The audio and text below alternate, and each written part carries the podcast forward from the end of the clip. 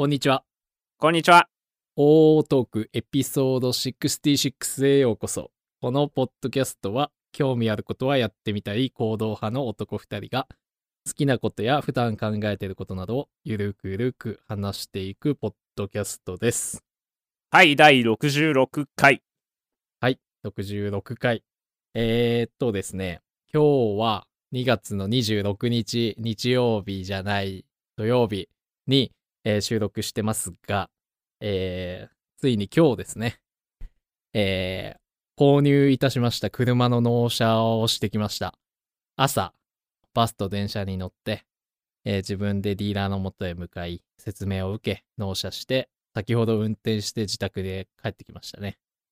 えースバルのフォレスターです。が、まだ実感がなくですね、本当に自分の車なのかみたいなね、感じですけど、ふわふわしながら運転して帰ってきて、えーさっき帰ってきて、今収録なんですけど、なんかやっぱかっこいいですね。もう最高です。ということで今日もやっていきます。マクマクマンです。はい。えー、今日は午前中は美容院に行ってきて、あと結婚式の動画で使う DVD、焼く、焼き先焼くための DVD を買ってきて、まああとは駐車場代、契約してる駐車場代を払ってきて、今、収録まではずっとその結婚式の動画に関すること調べてたんですけど、まあね、あのーなんか、なんて言うんだろうな。期限が迫ってくるとこんなに心ってそわそわするんだなっていうので、ちょっとだいぶ焦ってます。岩瀬礼です。お願いします。納車してきました。はい。レスター。えー、もうたまらんですよ。本当に。やべえってなります。なんか自分の車じゃないみたいですね。なんか、うわーって感じで。ですよね。あ最初なんかどういう感じなんでしょうね。うん。うーん、なんか、あ、運転しとるわ、みたいな。ははみたいな感じで、なんか乗って帰ってきたらもう、あ、着いたと思って家。そんな感じでしたね。テンション、テンション爆上げで運転してましたけど。いやー。え、タイヤはもうスノータイヤなんですか？あ、えっとね、夏用タイヤで、ですね。はいで、スノータイヤは買ってないですね。なので、買わないといけないですけど、もう暖かくなってきたので、今シーズンはもう大丈夫かなと思ってるので、来シーズンまでに、なんか、ホはい。イールとタイヤと揃えないとなと思ってますけど。なんか来週から暖かくなるらしいですね。そうなんよね。今日もね、そんなお昼ぐらいはね、日が照っててね、そんな寒いって感じではなかったんだよ。うん。そう。で、なんか、窓開けて運転してたけど、なんかあんま窓開けてはい運転すると、車のなんか、なんていうの、新しい匂いというかさ、あの匂いがなんかすぐ消えちゃうかなと。いかんいかんと思って、あの、閉めて運転してましたけど、途中から。いやーあ、なんか前、あの、買ってませんでしたっけ？あの、あ、そうそうそうそうそう届いたんですか？いや、まだなんですよ。4月なんですよね、届くのが。あははは結構先じゃないですか。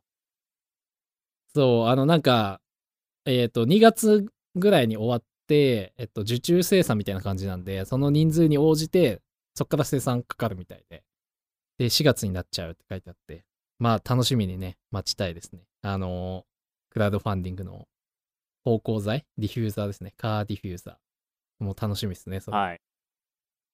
いやー。えっ、と、動画なんかちょっと遅延してます？これ。遅延しとる？いや、1たす1は？に、いやー、どうかな。0.5秒ぐらい遅延してそうな気がしますけど、そんなことないですか？もうやりようがないよ。4G だからね。Wi-Fi 入ってないからね。もうやりえ、ようがないな。あれは？ちょっと問題出してみてくださいよ。2たす5。7。あー1秒ぐらいかですよね。ちょっと待ってくださいね。な。うん。うん。8たす3。11。ああ、そんなないかな。1たす1は？2。あーまあ、まあ、こんなもんすかね。やっぱ Wi-Fi 遅くなるんですかね。かなあわかんまあ、ないけど。そもそも楽天なんで、うん、なんかすごい気になりますね、遅延が。結構遅延してる気がします。ちょっと遅延しとんなとか思ったもんで、俺も。はい。ここっちはもうスペシャリティングでやってるからね。もう Wi-Fi 切って。まあ仕方ないですね。ちょっとやるしかないですけど。まあ、はいあんまひどかったらちょっと考えようか。動画編集はもう佳境に入ってますか？あそうですよ。だから4月でみ何本忘れたけど、4月に納品、納品というか上映ですよね。で、そうだね。1ヶ月前の、納品なんで、まあ、うんもう2月末ですからね。もう終わらない、ね終わらせないといけない。はい、もう佳境ですね。もう仕上げに入ってみたいな感じですかね。もうこだわってる場合ではないですね。形にしないといけない時期ですからね、もうね。いそう。そわそわしますか、やっぱ。もうやばいやばいみたいな。もう来ちゃうみたいな。うーん。まあ、進んでないですからね。あーある一つなのあ動画は。なるほど。じゃあ、上映どうかな、ドキドキみんなどういう感じかな、そわそわではなく、あやばいそんなことはないですよ。だって、うん、自信しかないもん。はい自信しかないけど。あーなるほどその、はいはいはい、はい。そそもそもそ素材がないから どうしようもないっていうなんか なるほど。そっちのそわそわ。ちょっとやばいやばいみたいな感じか。それは。そうまあ余興動画なので友達みんなでやってるんですけど、うんまあ、なかなかねまあその熱意というものは人によって違うのかどうか分かりませんけどまあ、うんうんうん素材欲しいなって聞いてたら聞い聞いてたらちゃんと送ってって感じです なるほどね。何何人ぐらいでやってるんですか、それは？あそれは4人ですけど、あ、4人で一つの作品を作ると。で、うんチームの役割があはいるわけで。うん。でもなんか空中戦な気がするな。なんか、何をやっていいか結局、うん分かってない気がする。みんながみんな、僕も含め。あと何をややる必要があるのかが分かってないあー、なるほど、なるほど。うんタスクまあ、それのからかな。うーん、そうね。確かに。はい。まあ、そのグループでやるのも結構ね、難しいからね。予定合わすとかさ、誰が何やるとかね。なんか打ち合わせもしないといけないしね。大変だよね。まあ、ちょっと、はい。ちょっと午後はね、そればっかやったんで、ちょっと切り替えて 収録に臨みたいと思います。はい。はい。じゃあやっていきましょう、今日も。何がいいですか？今日、小ノート充実ですけど。もうめちゃめちゃいっぱいあるね。何でもいいよ。どっからでも来いって感じだよね。あーじゃあね、うん。えーっとね、ちょっとポッドキャスト関連で、うん累計4万再生突破、聞くだけで最先端の分子栄養学を学べるポッドキャストチャンネルってやつです。おおこれね。これね、はい、うんあの最新回だけ聞いたんですよ。うん。おおこれ、はい、勉強になるなあ、そうか、ポッドキャストか。か。はい。はいそうか、そうか。えー、これ、なん、えー、管理、ん？何を学べるんだ？最先端の分子栄養学。分子栄養学ってなんだ？栄養の、あれか。もう、分子ってついてるからね。なんなんなんか難しそうですけど、なんか、最新のエピソードはね、17分とかうん18分ぐらいだったんですよ。うんうん。うん、だからまあ、さらっと聞けましたよ。なんか、でも、病気？病気かな？うん。なんかそういう未病って書いてあるんで病気を防ぐ防ぐわけじゃないのかな。ちょっと難しいけど。はい。おー。これ、すごいよね。例えばさ、大学とかでさ、分子栄養学の授業とかあったりしそうじゃない？なんか。で、あありそうですよね。そうん、名前的にね。で、それをさ、ポッドキャストで、ポッドキャストって基本無料で聞けますからね。ポッドキャストでそれを聞いて学べるってことだよね。こはいれはす、すごいよね、なんか。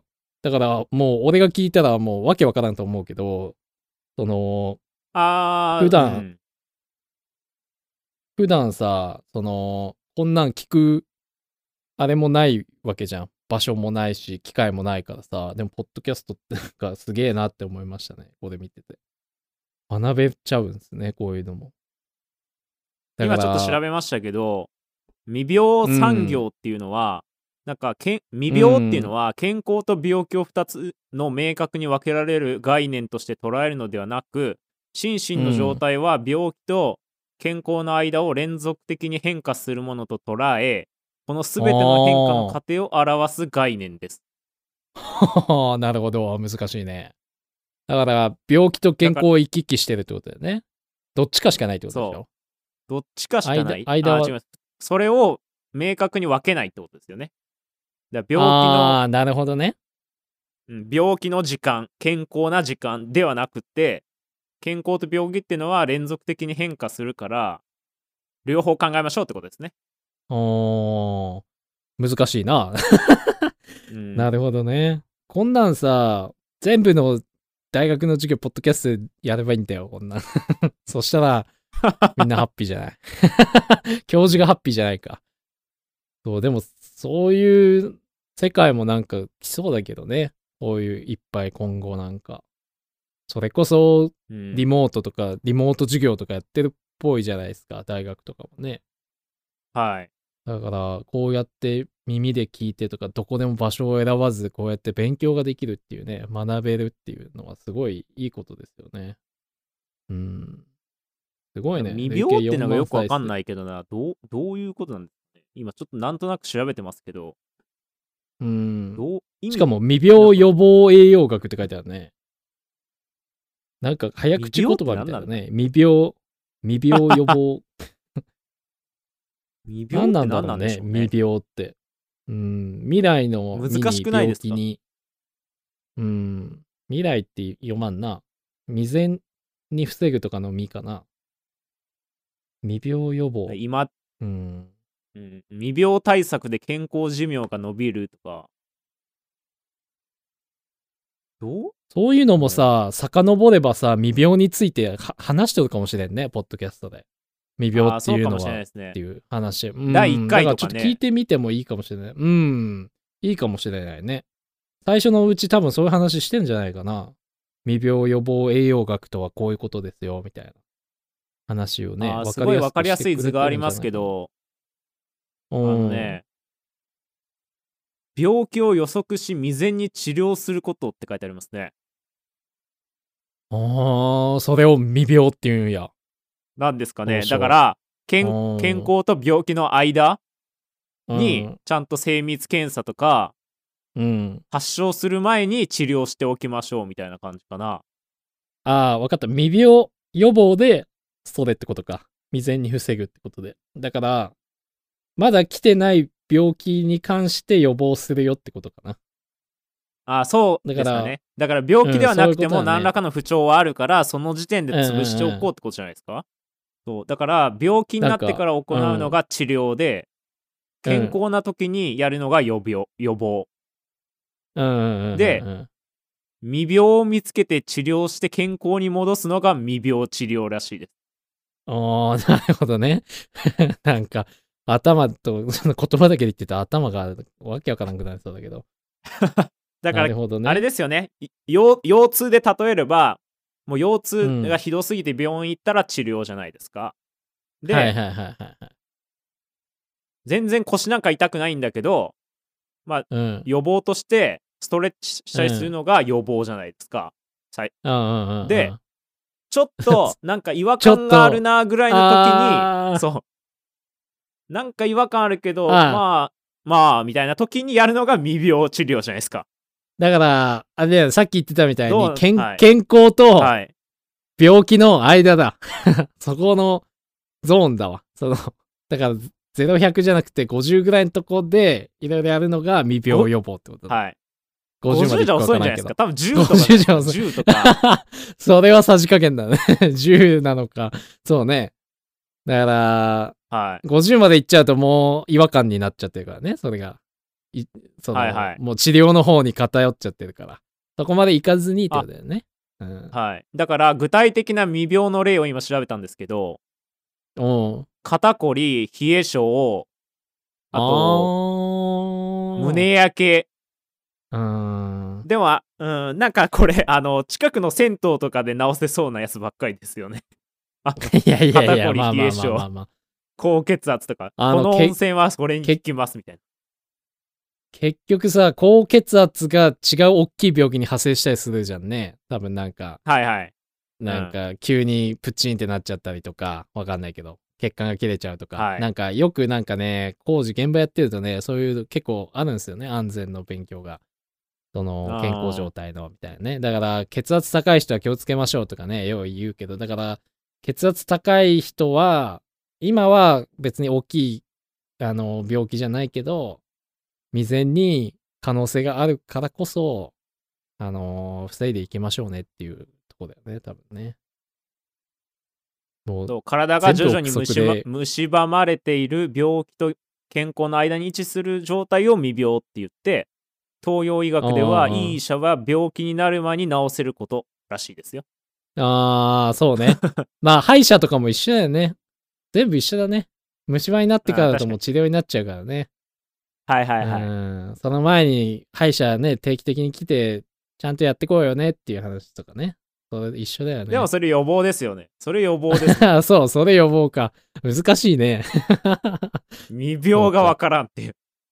もうちゃんとした定義をしてくれとるかもしれんね。ポッドキャスト聞くとね。あーって納得いくようなね、あの具体的な例を出してくれとるかもしれんわ。専門家だでな。はい多分これ。いやー、いいね。ちょっと、時間あるとき聞いてみようかな。はないか。なかないからね、こんな、いうことになってね。へー、そうですねいいじゃないです。か。はい。次。はいちょ。っとね、健康関連ですけど、Apple Watch が無料で手に入る保険、その効果は絶大。非保険者のはい運動量3割アップ。おこれは何ですか？これいいじゃないですか。これはいっぱい運動すると Apple Watch がタダになるっていう保険です。あー、これはどこが出してる保険なんだ ?Apple Watch、Apple が出してるのかな？いえ、オーストラリアの保険会社です。はい。あー、オーストラリアの保険会社が Apple Watch をつけて、えーうんはい運動すると、えっ、と、Apple ダになるよっていうことか。えー目的は運動させたいってことかね。運動してくださいねって、Apple Watch タダにするからさっていう話かな、これは。じゃないですか？どうだと思いますよ。あーで、その運動量が35%アップしたと、参加者の。すごいね。はい。はい。そそりゃみんな運動するよね。だって、運動したらさ、アップルウォッチもらえるし、自分の健康にもつながるしさ、いいことだらけじゃんね。はい。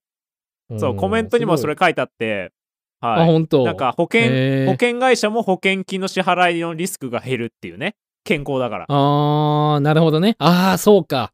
保険、うん、そういうことだね。あー。あーだからウィンウィンですよ。よね。そう、ウィンウィンウィンウィンぐらいだね、多分な。そうか、なるほどね。こんなんだな。最も運動量上がったのは50代以上の層で、なんと51%だって。ええ俺、何が驚きって、その運動す、運動することもそうだけどさ、51、いや違う、50代以上の層でアップルウォッチ欲しい人がおるってことだよね、多分。ただで。って思わん？そうですねそういうことだよね。違うかな。そうだよね。すごい、あの、リテラシーの高さやなって思うな。なんていうの確かに。いいいいことじゃない？その、今時の会社のさ、あの、おじさまたちはさ、あの、もう、LINE が入ってないとかさ、なんか、最近ワクチンの、なんか3回目の接種で、応募がね、なんか LINE 限定なんだって。だから、LINE でなんか QR 読み込んで登録して予約フォームに行くんだって。で、LINE を入れてないおじさまが嘆いてましたね。なんか、うん、どうなんだろうな。まあこれでも、どうでしょうね。アップルウォッチ欲しいから運動するっていう人はそもそも健康だろうっていう思いもあるけど。確かに、アップルウォッチを釣り竿にぶら下げられたところで、運動するかねって話だよね、そもそも。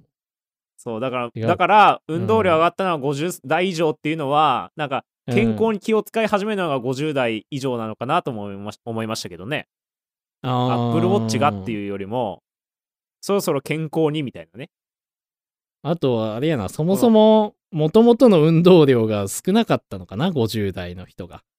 だから、ああ、そそれでれもあるかもしれないですね。そういい1だった人がそれやって50何本になったらそれはバーって最初1だからねっていう話だよねそれアップめちゃめちゃするよねって話かもしれないしでもいいことだよね例えば1その人が1だったとしても1しかやらない人がさご50やるようになったらさもうそれはそれではいすごいいい,、い、いことだよねしかも50代以降の人がね、まあだから運動の動機は何でもいいってことですよね。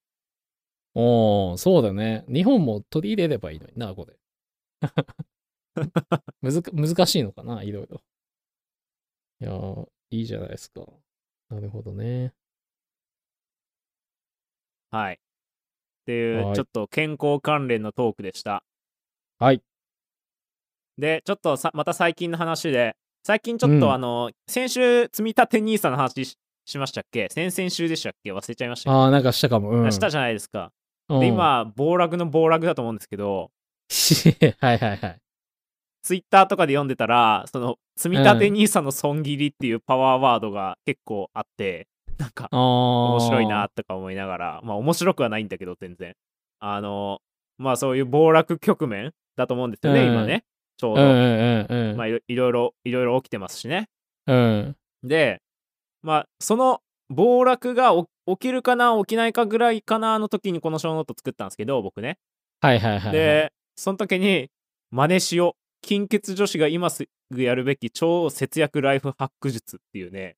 はいはいはい。これね。これがなぜ僕の心に刺さったかはちょっと覚えてないけど、なんかね、こういうの、なんか漫画形式なんですよね、この記事ね。そうだね。うん。で、結構ね、面白くて、うん。あの、いろいろ、なんか節約術が書いてあるんですけど、うんうんまあでも、話したかったのは、なんか、うん。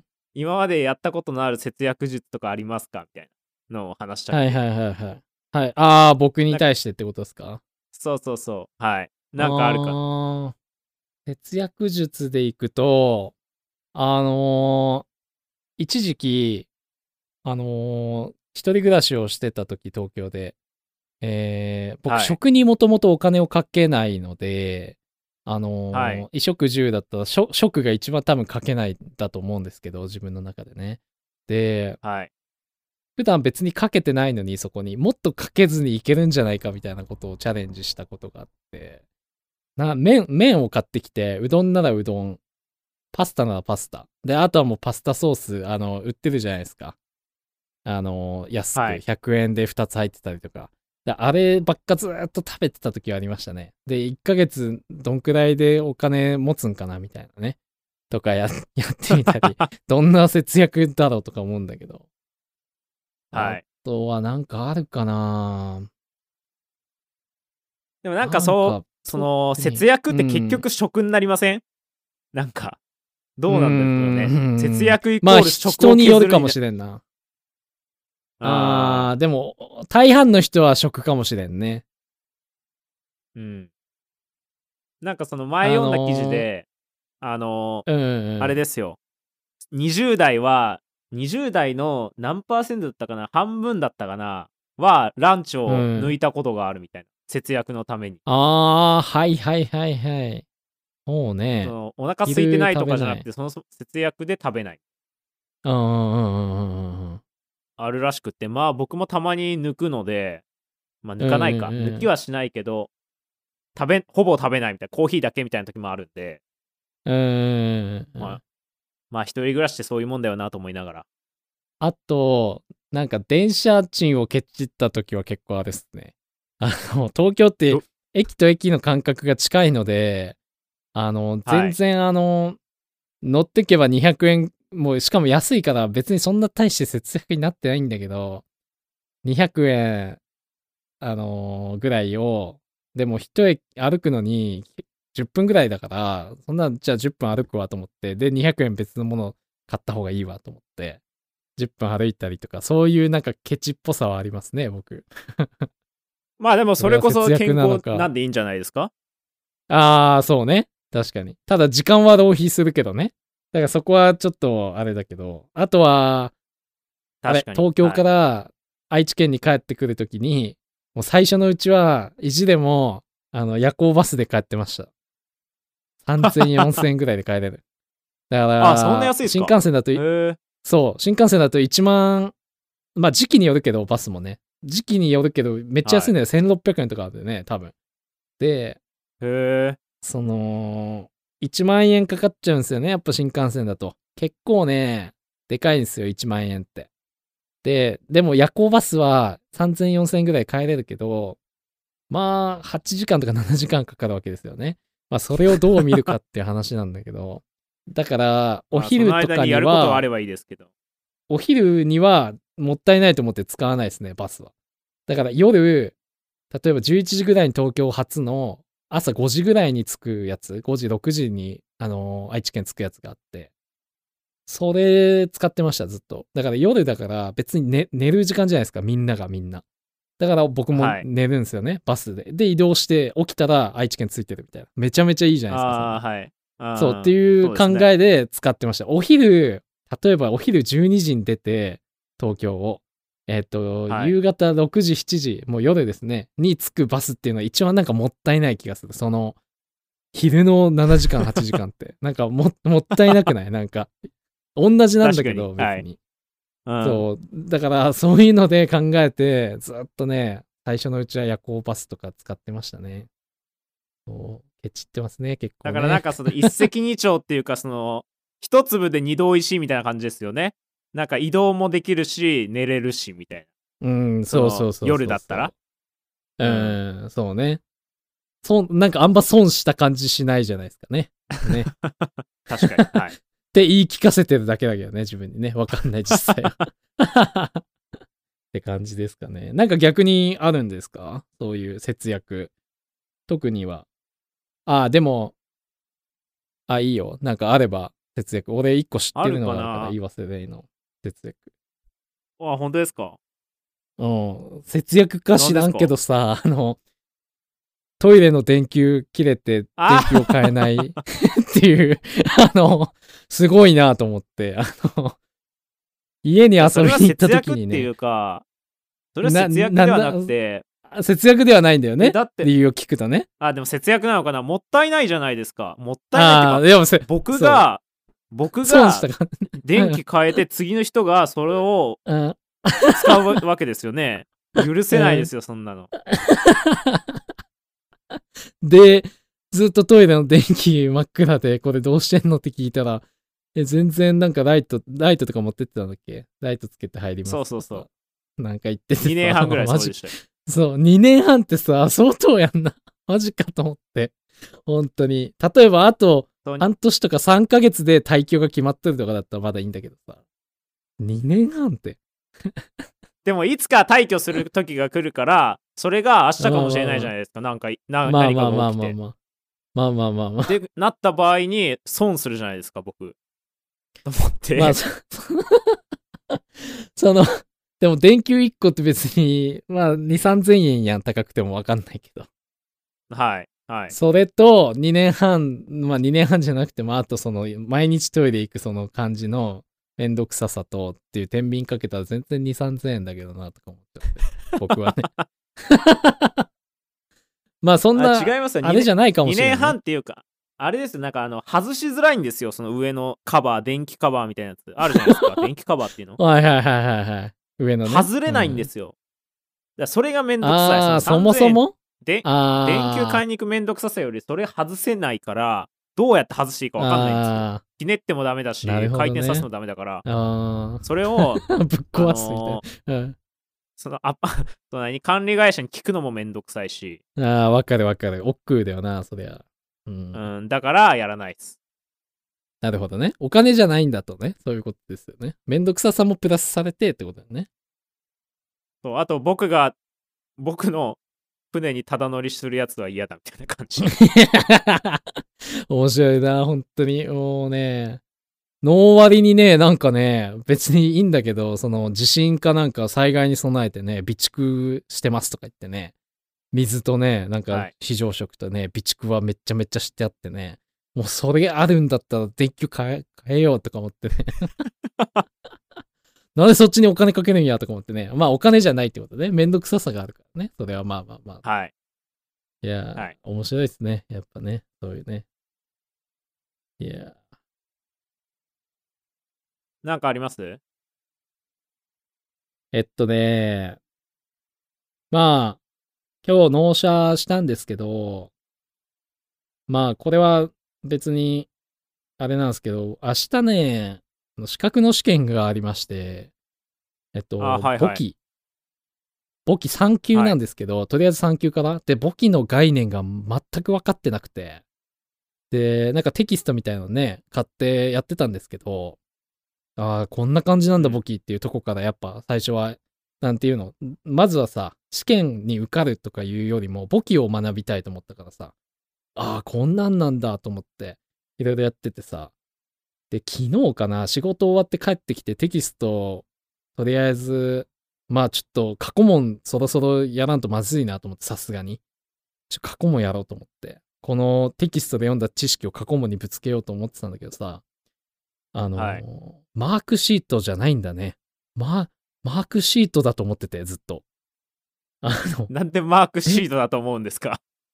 え、なんかさ、わかんない。俺がはい。基本受けてきた試験がさ、ほぼマークシートだったからさ、なんか、はい。とりあえずわからん問題あってもマークシートでいいけるわっていう油断があって自分の中で。別に全くもうね、アウトオブ眼中だったのそこはもう。勝手な思い込みってすごいよね人のね。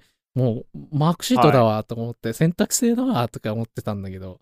なんかさどうやら違うみたいやんとか思って何これと思って、はい。えみたいな。で違いますよ。過去問とか、はいそう、過去問とかもさ、要さ、ネットに転がってたりするやんね、他の試験は。で、はい。もうそっから持ってこればいいやと思って探しとってもさ、あんまないじゃんね、過去問が。出てなくて、簿記って。なんか、うん。その、電気工事士とかも、電気工事士のホームページとかに載ってたりするんですよ。公式がの載してる。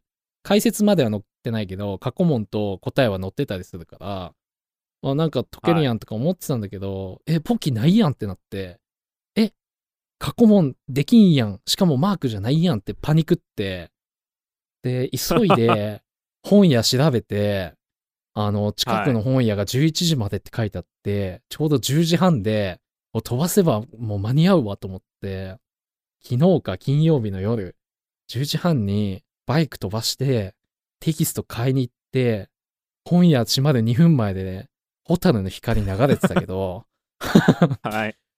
なんか店員さんにまだ大丈夫ですか？って来たら、あと2分なら大丈夫ですって言われたから、よし、2分と思って。で、客俺しかいないし、で、店員さんみんなこっち見てるし、で、資格の本どこですか？って言って、こっちですとか言って、もうなんか案内してくれて店員さんが。で、みんな見てるし、店員さん、はい僕のこと。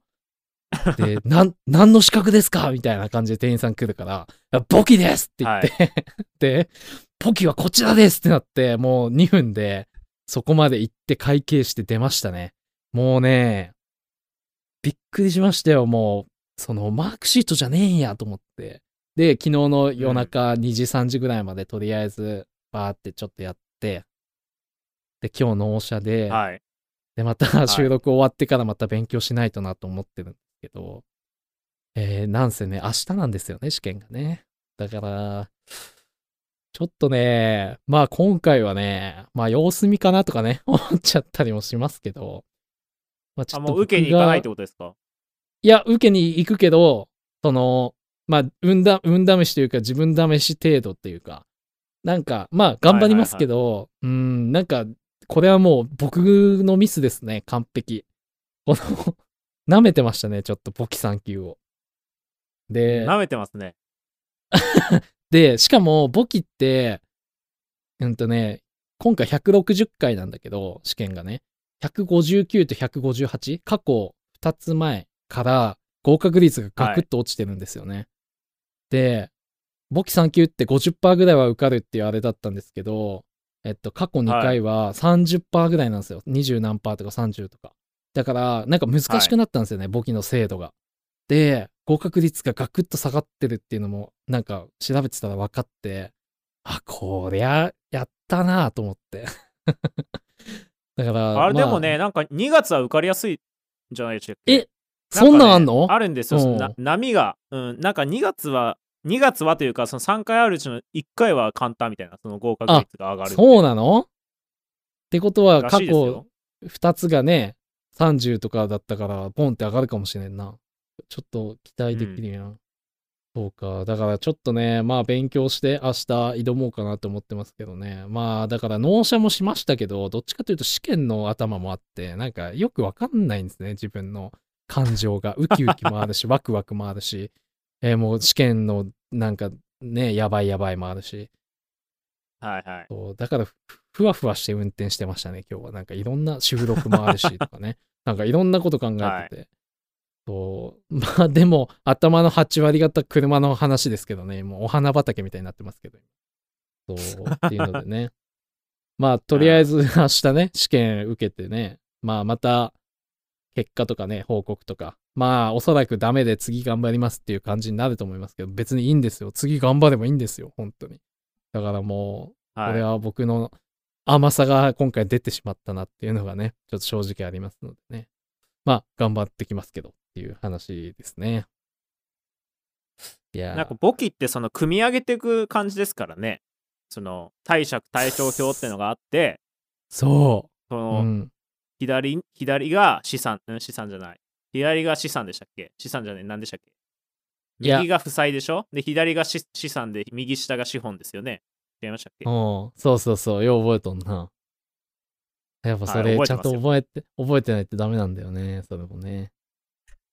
あ、それ基本中の基本ですからね。そう、そっからなんだよね。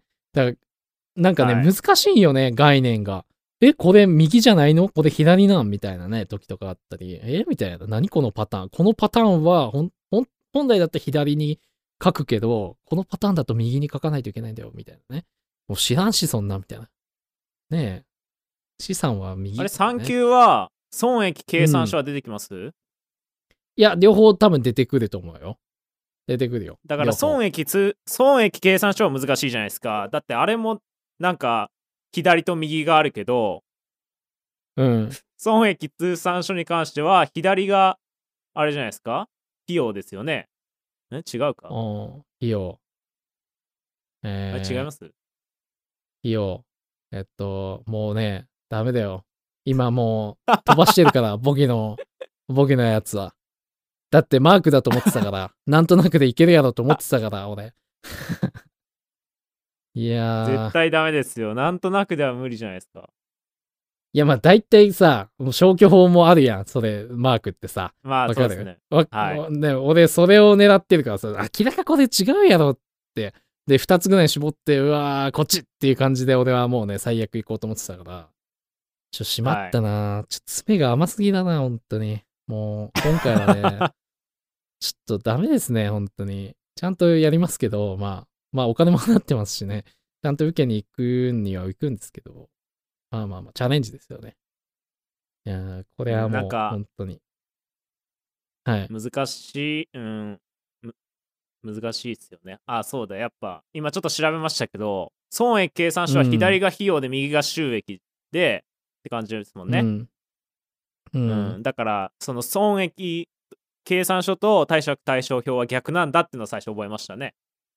ああ。イメージ的にうん、そそういうのをでしかも問題としてそれを埋めていく感じになるじゃないですか数字とう。かを計算してそうそうそうそうそうそあとこのあと車は何になるんだとかねあるじゃないですかう。そうそうそう。科目科目というかそう、科目がね、そう、難しいんだよね、あれ。選選ぶんだよ、あれ。そけう。うん難しいですよね。うん、なんか、難しいこと書いてあるんだよな、あれ。貸付なんたらとかさ。なんか、消費税もなんか名前が違うし。あ貸付金とかね買掛金とかねそう。そう、もうななんだよと思って。そう車両、車両、なんか、車両販売、販促、なんかそういうのもあったな。なんか、その車、あと、うん、備品とか、あと、あ、そうそう、消耗費とか、通信費とか。それ費用ですよね。うん、それそう費用ですよね。そうそう。とか消耗なんかうんそういう、ちょうどさっき、あの、ウェブのアプリで勉強してて、そこばっかやってたからな、はい。費用の、費用の勉強しとったでな。いっぱい覚えてる、ね。もう、やりたくないけど、もう難しいもんね。もう一気になれたもん、マークじゃないってなって。もうマークしか受けないから、俺もう試験。やだよ。頑張ろう、マジでなんか高校の小さい机、自分一人のあるじゃないですか、机。あれでなんか、はい。何回も紙を表裏表裏ってやって、うん。問題解いたのが懐かしいですね。いやー、やっぱ俺もそれやるか、表裏、表裏。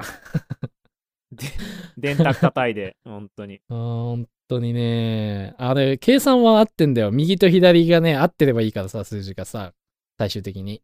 はい。で、そのはい科目がさ、違うんだよね。なんか。で、トータル合ってて何点とかだからさ、多分。部分点とかくれよって話だけどね。1点とか。あ、部分点あるんじゃないですか？あるんかな？あ、部分点っていうか、かその貸借対照表の中で、部う分、ん。空欄が何個かあって、あー1個ずつ点はもらえると思いますけど。あー、もうなんか、頑張ろう。マジで。いや、そう、明日なんでね、頑張りますという。まあでもね、あの、通る道かもしれないですけど、合わないんですよ、右と左が。本当に。あ、そうなびっくりのするぐらい。はい無理やり合わしてるけどね俺多分、うん、合うのはなかなかね、合わないですよ。合わなくなあ、ってきますそうなんや。マ 3, ジか3。級は分かんないけど、2級はマジで合わないですからね。あ、そうなん。合わん時が来るんだ。はいちゃんとやらないと合わないですよ。いや、覚えとこう。マジか。はいそうか、そうか。ちょっと話変わるけど、これちょっと一個話したいなっていうのがあって、はい。えっと、最近ね、ほろ酔いの CM 気になってて、なんか、流れてくるんですよね。あの、今夜はブギーバックがテレビから、ダンスフロアに華やかなって流れてくるんですよ。で、はい。誰が歌ってんのかとかはいいんだけど、このおしゃれな CM なんやと思ったら、ほろ酔いで、えーみたいな。で、この CM、まあ見てない方はね、見てほしいんですけど、ほろ酔い、ほろ酔い飲んで何しようっていうね、なんかほろ酔い飲みながら、女の子かな、今日は何々しようとか、なんかそういう CM なんですけど、そのミュージックがね、はい。今夜はブギーバックっていう歌で、はい。これさ、あんま意識していつも聞いてなかったけどさ、なんか、すごい頭に残る歌やなと思って、なんか、はい。加藤ミリアと清水翔太が歌ってたイメージがあったんよ。これね。はい。はい。で、で、覚えてて、あんま深く聞いてなかったんだけど、最近、ほろ酔いの影響で聞くようになって、もうずっとリピートしちゃってるっていうね。今夜はブギーバックを。もうなんか、はい。いいな、この曲、みたいなね。で、影響を受けてるじゃないですか。そうそうそう、もうほろ酔いさすがやなと思うんだけど。でね、このね、今夜はブギーバックっていう曲はね、あのーちょっと調べたんだけど、ちゃんと調べようと思って、なんかね、やっぱね、加藤ミリアと清水翔太が最初じゃなかったね、あれはカバーでして、えっと、原曲はですね、小沢健二さんっていうね、人が、もう1994年って書いてあったけど、あ、バックミュージックが流れてますね。これあの、田舎の5時になるとなるバックミュージックが今流れてますけど、気にしないでくださいね。で、えっと、小沢健二さんっていうね、人が1994年に出してる曲なんですけど、今夜はブギーバック。なんかカバーしてる人は結構いて、クレバさんとかね、有名どころで言うと。まあいろんな人がね、はいはいはいカバーしそうそうしてるっぽいんだけど、この、なん、なんか引っかかんなと思ったら、小沢健二っていう言葉に引っかかりまして、僕。はい。で、えっ、と、まだ多分世に出てないんですけど、この間ですね、あの、シネマサイドの、えっ、と、シャープ2を収録しまして、言わせレイト僕で。はいはいはい。そうで、ね。そ、そこに出てきたんですよ、この小沢健二っていう名前が。何回か。ああ、そうですね。出てきました、出てきました。はい。そう。小沢健二って、だから、ああ、あ、この人かと思って、あ、この人、ああ、とか思って、自分で勝手にね、なんか今日、わーってなって、ちょっと話そうかなと思ったんですけど、あちょうど。どなんか、こないだ、シネマサイドで、小沢健二のなんか、いろいろのなんか話だったわ、みたいな。まあ別に小沢健二が出てくる映画とかを見て、あの、シネマサイドやったわけじゃないんですけど、今度僕らが紹介する映画に小沢健二がどうとかいう話が結構出てきてて、うわーと思って。はいそうそうそう。で、小沢健二が最初作ったんや、この歌と思ってね。で、小沢健二についてもちょっと調べてね、URL ちょっと載せといたんだけど、まあ結構文章 めちゃ、あ、めちゃめちゃ熱くないですか、これ。今ちょっとそうそうそうスクロールしてましたけど、いつまでも終わらないから、これ。そう、長いけど、ちょっと僕が言いたかったのは、なんか小沢健二はね、韻をとにかく踏むらしくて、なんかね、はいはい。ここにまあ、い引用で、このノートにね、コピペで貼ったんだけど、なんかね、例えばダンスフロアに華やかな光ってさっき僕が歌ったとこですけど、ダンスフロアに華やかな光、僕をそっと包むようなハーモニーっていうね、その歌詞があるんですけど、はいはいはい。ブギーバック、ギーバックってなるんですけどね、ここの文章を一つとっても、この、光とハーモニーが韻を踏んでたりとか、もうここだけでね、結構もう 5, 5個6個韻を踏んでるんですよ、この 2行で。だから、小沢健二ってなんかすごい人なんやなとかね。こうなんかすげえってなって、このなんか解説みたいの読んでると。そう。だから、まあ下の方にね、ブギーバックに限らず、小沢健二はとにかく韻を踏んでるって書いてありますけど、だからなんか聞いてて、スッと入ってくるし、心地よくなんか韻を踏んでるから、なんかスーってなんか、あなんかいいな、これって、なんかなるんだなと思って、うなん、か、いいな、これっていう裏側には、こういうなんかね、韻を踏むっていうなんか裏情報というか、これがあってそう感じてるかもしれないっていうね。そう、だから、裏を見ると、裏っていうかね、奥を見ていくと結構ね、工夫がいっぱいいろんなものがされてて、なんかいいものができてるんだなっていうね、ちょっとここに感動したというか、感心したというか、だから、まあ、岩瀬レイが作ってる動画とかも、たまになんか、どうですか？どうですかね？みたいな感じで、たまに見せてくれるじゃないですか。で、なんか、やっぱいいんですよね。な、なんでかっていうと、多分、いろんな工夫がそこにされてて、岩瀬レイの。で、はい。なんか僕がよく言うのは、もうなんか素人感が出てないのが素晴らしいって俺は言うんだけど、はいあの素人感を出さない工夫がね、いっぱい散りばめられてんだよね。なんか、要解説もしてくれて、ここがこうでって、僕は全然ね、もう、ピンとも来てないけど、ああ、そうなんやって聞くんだけど、いや、そういう、はいそう。だけど、そういう一つ一つの工夫があって、あ、いい作品だねっていうものがあるんだなっていう、なんかね、そこにもなんか通ずるものがあると思って、なんか、やっぱ作品一個一個ってちゃんとなんかできてるんだなと思ってね、っていう思いましたっていう話なんだけど、そううん。だから、小沢健二さんのやつも、ちょっとこれを機にね、なんかあるんじゃないかと思って、なんか運命じゃないけど、なんか、おっと思ったから、ちょっといろんな曲ね、これを機に、もうちょっと聞いてみようかなとか思ったりしましたけど、なんか、いいですね。こういうきっかけで、なんかいろんなことが知れるので、なんか聞いてみてほしいです。皆さんにも。特にブギーバック。とりあえず。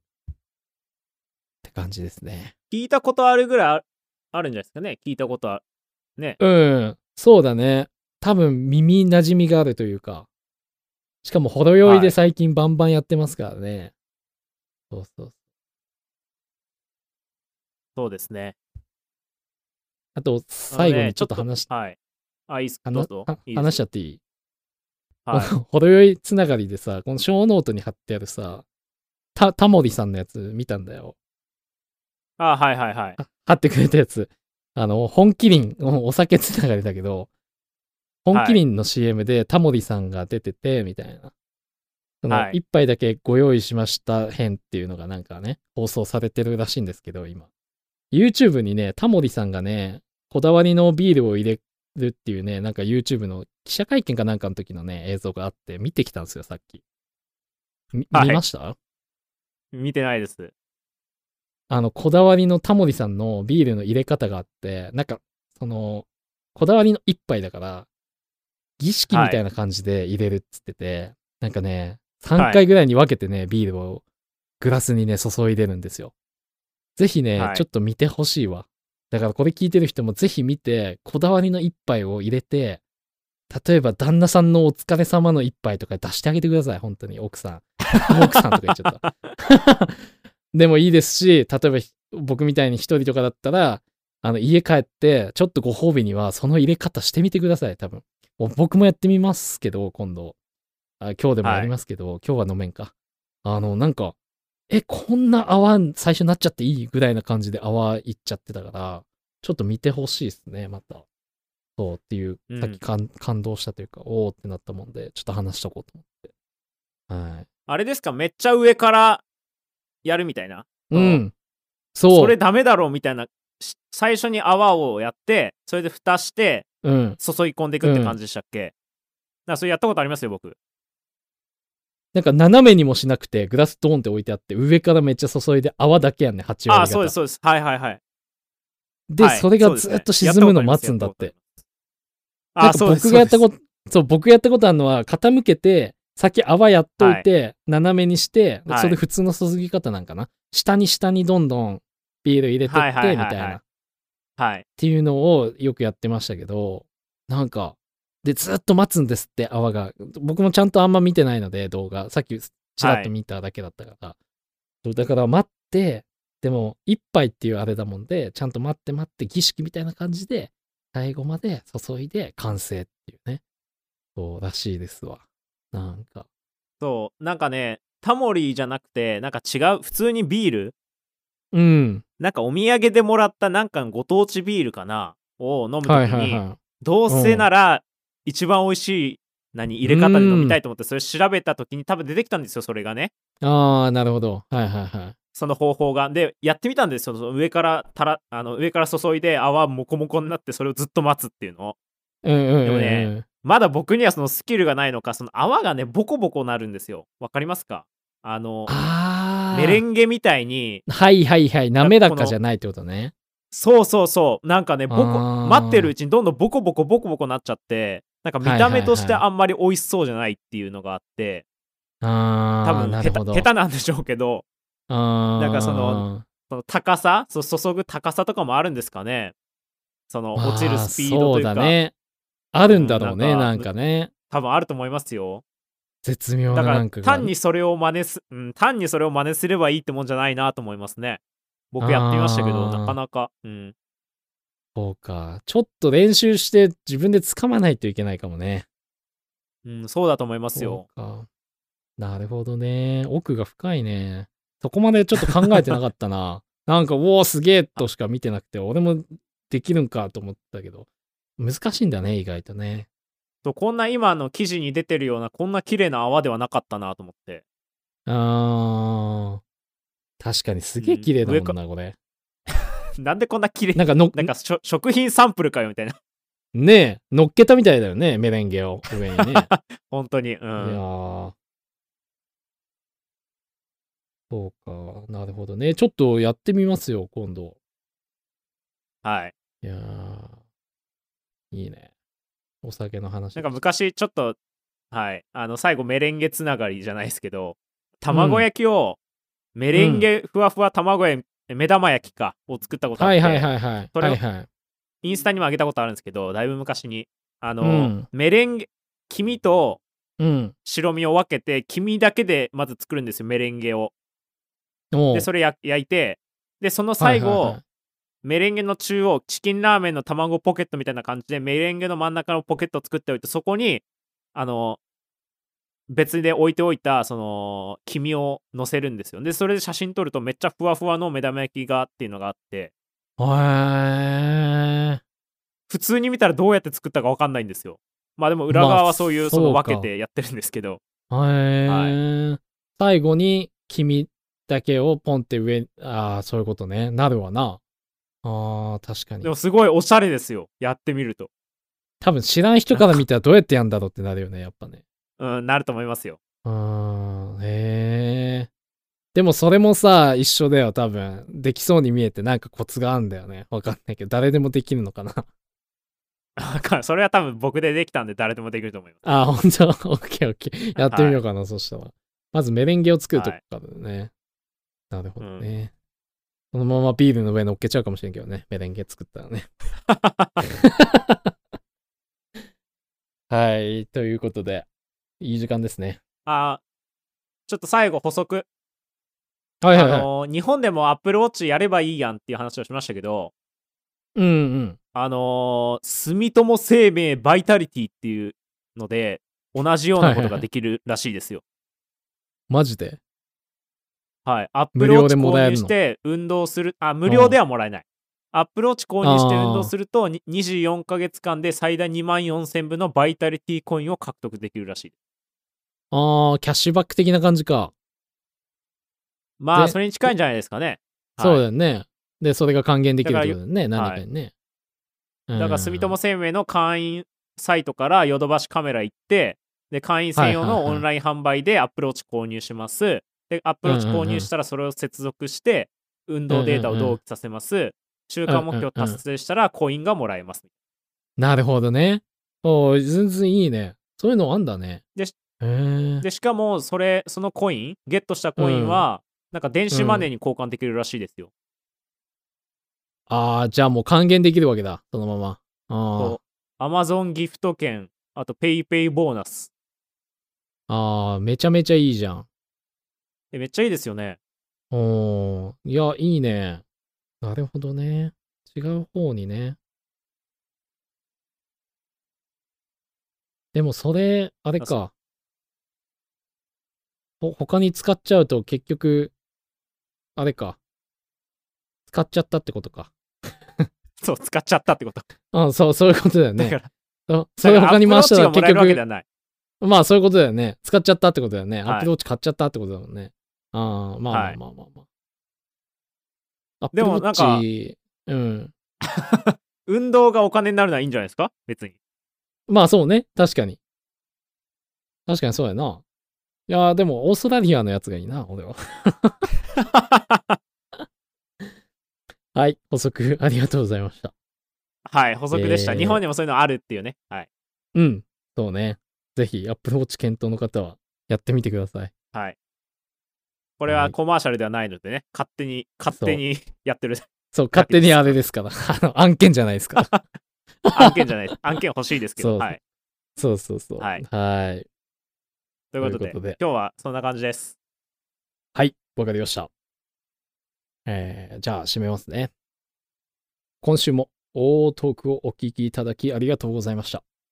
この番組へのフィードバックは、ハッシュタグ OO トークへお願いします。エピソード更新などの情報は、インスタグラムアカウントで更新しています。アットマーク OOO.podcast で検索してみてください。他のエピソードもゆるくやっておりますので、アーカイブを聞いていただければ幸いです。